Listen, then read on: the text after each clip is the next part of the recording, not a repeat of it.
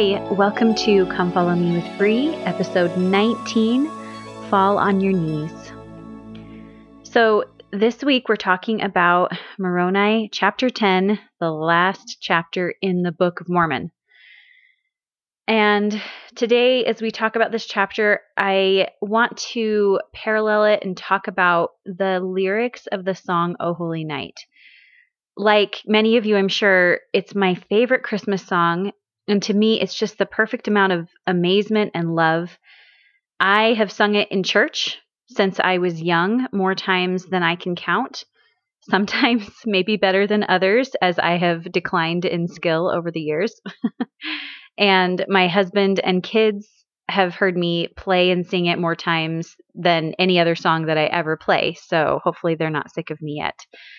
Um, I think I sang it 10 times yesterday. So they might be sick of me. We'll see. And at the end of the podcast, I'm going to ask you to go listen to your favorite version of Oh Holy Night. If you don't have one, my one of my favorite versions is David Archuleta. I really wanted to add it at the end, but it's just my favorite song, and I am not an amazing pianist.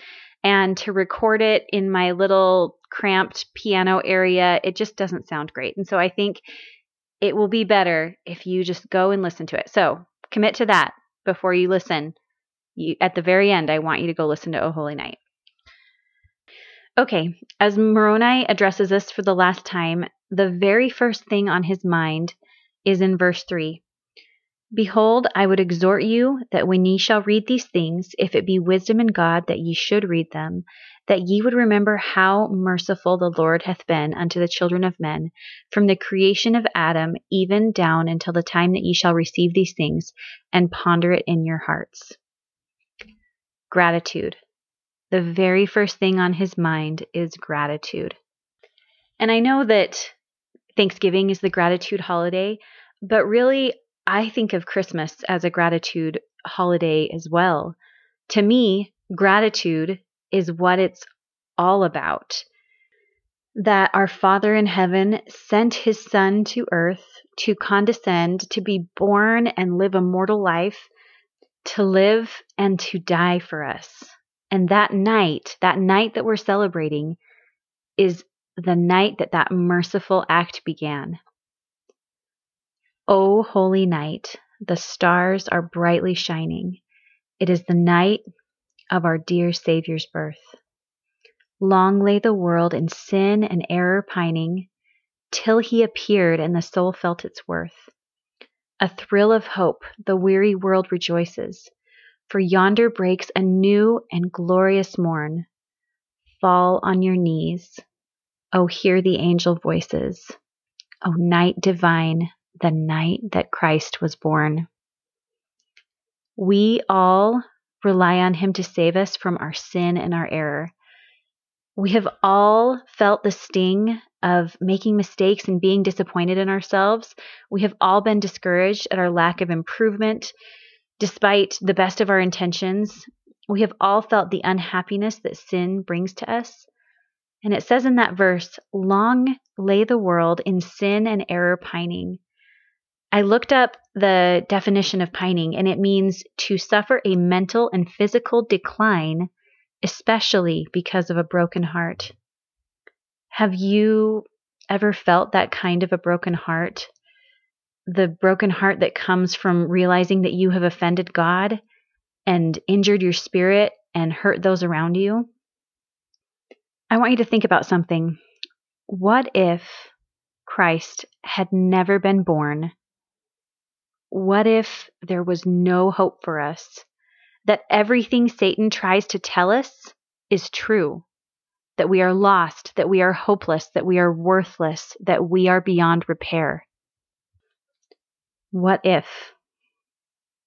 But he was. He was born. He appeared in a dirty, humble stable without any grand attention from the world, quietly and beautifully came to all of us. And because he came, because he was born and lived and died for each of us, we can begin to understand our worth to God. because He knows each of us intimately. We can feel the love that He has for each of us. So when we feel like the world has has beaten us down and like we can't keep going, we can cling to that hope and find reason to rejoice because we can start over because he was born. We can start over and be clean and whole. Think of that phrase in the song, For yonder breaks a new and glorious morn. The day he was born was the beginning of a life that would make it so that we can repent and progress and have joy. And because of all of that, we must fall on our knees in gratitude for the tender mercy of his Son, our Savior. We must remember how merciful the Lord has been unto us, giving us the gift of his Son. And because of that beautiful gift, we always, always, always, always have reason to hope. Now, I know that some of you, especially those who know me, might be thinking, Brienne, you really don't have a whole lot of room to talk. What have you experienced that is so hard? And I've experienced some hard things in my life, but I wouldn't say that I've experienced the really deep, really hard, really devastating trials. And I'll totally acknowledge that. I totally agree. I don't know what those of you who really have experienced those kinds of feelings, I don't, I can't totally relate to that. But the reason I can say it, the reason I can say that there is always hope, the reason that I know that, even though I haven't experienced it, is because He has, and He tells you that there is always hope. And so I know it is true. The next verse says this Verse 4 And when ye shall receive these things, I would exhort you that ye should ask God, the eternal Father, in the name of Christ, if these things are not true. And if ye shall ask with a sincere heart, with real intent, having faith in Christ, he will manifest the truth of it unto you, by the power of the Holy Ghost. And by the power of the Holy Ghost ye may know the truth of all things. Ye may know the truth of all things. When you have a sincere heart, real intent, and faith in Christ, ye may know the truth of all things. And although I know that and I've heard that my whole life, I've always struggled with believing in myself when I pray for these things. I have doubt that creeps in whispering to me, but is your heart really sincere? Is your intent real? Do I have enough faith in Christ? And you know, when I when I say that out loud, I hear an answer in my own head. And what it's saying is if I care enough to be worried about it, that's a pretty strong indicator that I do have those things. You know how it says, this is kind of applying to relationships, but people say hate is not the opposite of love, it's indifference. And I think that we can kind of apply this in a different way here if I care enough to be worried about it, to kind of be a little tormented about it, like, am I sincere enough? Do I have faith in Christ? Is my intent real enough? If I'm worried about it, that's a pretty good indicator that I'm on at least the right track and that there is some of that there. That's pretty good proof. So I'm going to go ahead and check those boxes. My heart is sincere. My intent is real and I do have faith in Christ. We can have a deep and abiding testimony in the Book of Mormon. We can continue to increase our faith in Christ. And how? We are told here to ask God, your eternal Father, in the name of Christ, and he will manifest it by the power of the Holy Ghost, whose power isn't just some pretend magic that we conjure up in our minds. It is real and perfect and the most legitimate way to acquire knowledge. It will ring true in the deepest part of you, your spirit.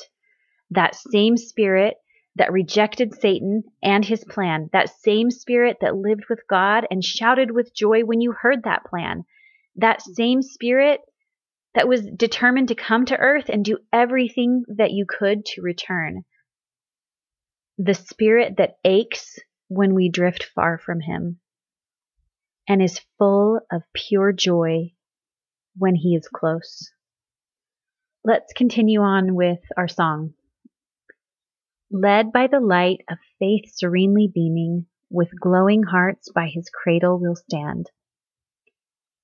O'er the world a star is sweetly gleaming. Here come the wise men from Orient land. The King of kings lay thus in lowly manger, in all our trials born to be our friend. He knows our need. Our weakness is no stranger. Behold your King, and before him lowly bend. So Moroni says in verse 22 and if ye have no hope, ye must needs be in despair, and despair cometh because of iniquity.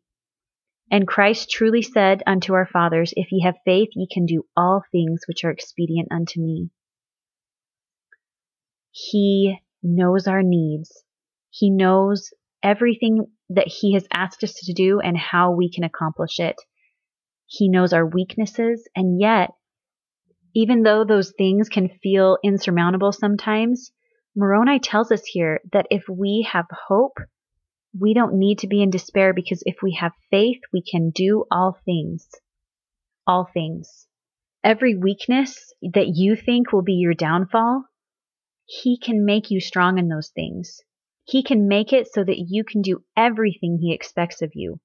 Not some, not most, but Moroni tells us in here all things. Every single thing He requires of you if you have faith in Jesus of Nazareth, who was born in Bethlehem, who was born to be your friend in your trials, not after your trials, in your trials. Neal A. Maxwell said, Brethren, as you submit your wills to God, you are giving him the only thing you can actually give him that is really yours to give. Don't wait too long. So, as we give him our will and we have faith in him, we can do all things which are expedient unto him. He was born to be our friend.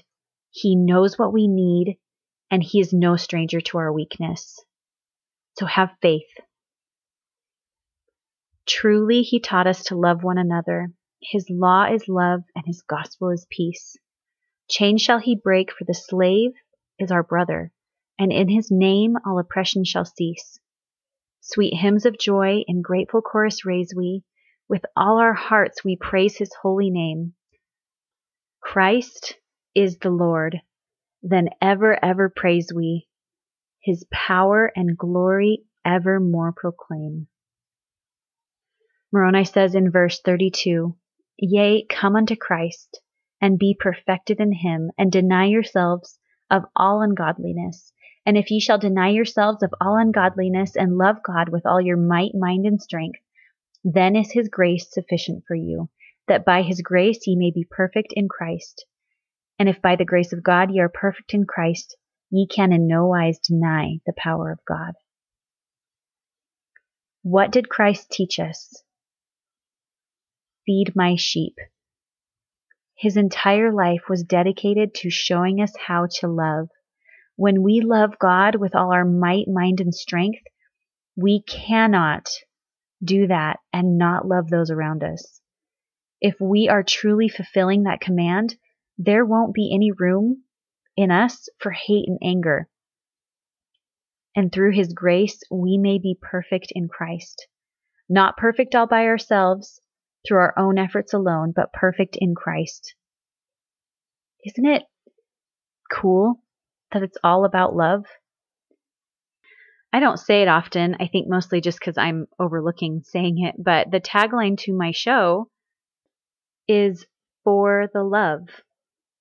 And I made it that be the tagline because the whole gospel is centralized around his love for us, our love for each other, and the reason I'm even doing this, the reason I'm spending time each week to prepare this and to put this extra thing on my plate is because I love him and I want to serve him. And don't get me wrong, he has paid me back by far. That's one of the amazing things about the Lord is when we do things for him, when we sacrifice our time and our efforts, we are immediately paid back for that in blessings. And I know that doing this podcast has greatly blessed my life. So, like I was saying, the gospel is love. That is what it is. And when we love like Him, I know for me, it's not a constant thing. I'm not perfect by any means at loving like Him at all times. But when I do find those times in my life when I feel like I am feeling Christ like love, when I am feeling pure charity, we can truly feel that that kind of love is no respecter of persons. In the song it says, Chains shall he break, for the slave is our brother, and in his name all oppression shall cease.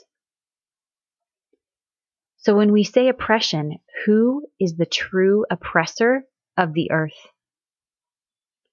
It is Satan. And who are the true slaves on earth?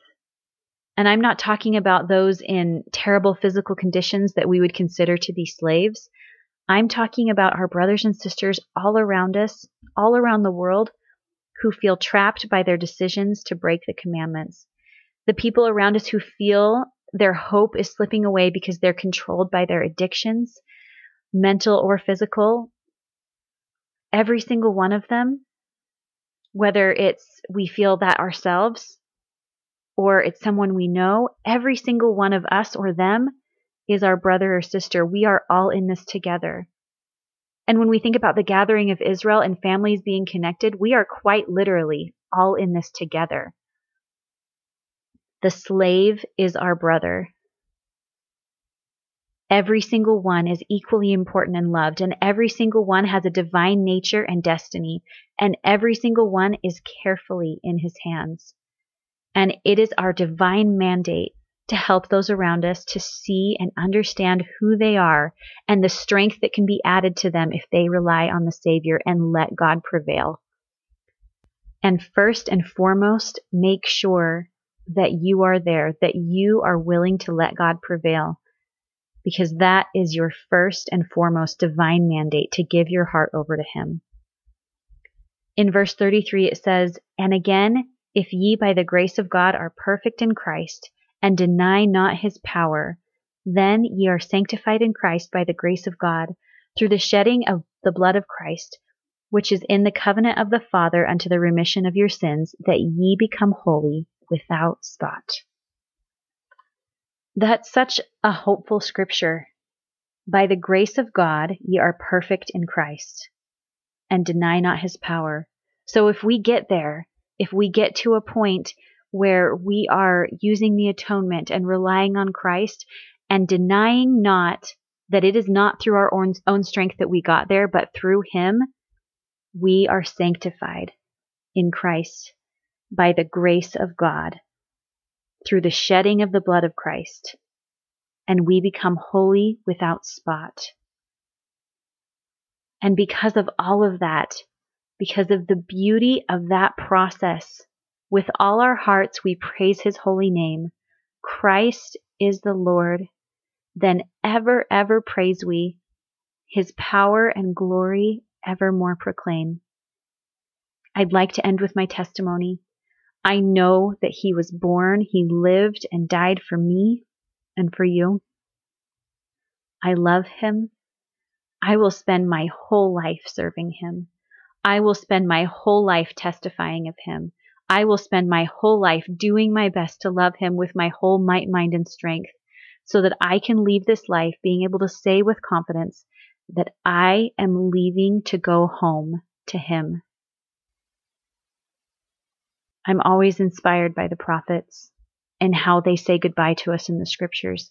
And I want to be able to leave the same way that they leave with confidence that they are going home Moroni ends this amazing, incredible book that the Lord was so merciful to take such care to ensure that we have, like this. And now I bid unto all farewell. I soon go to rest in the paradise of my God, until my spirit and body shall again reunite, and I am brought forth triumphant through the air to meet you before the pleasing bar of the great Jehovah, the eternal judge of both quick and dead. Amen. I'd like to say these things in the name of Jesus Christ. Amen. I'd like to encourage you now to go listen to O Holy Night.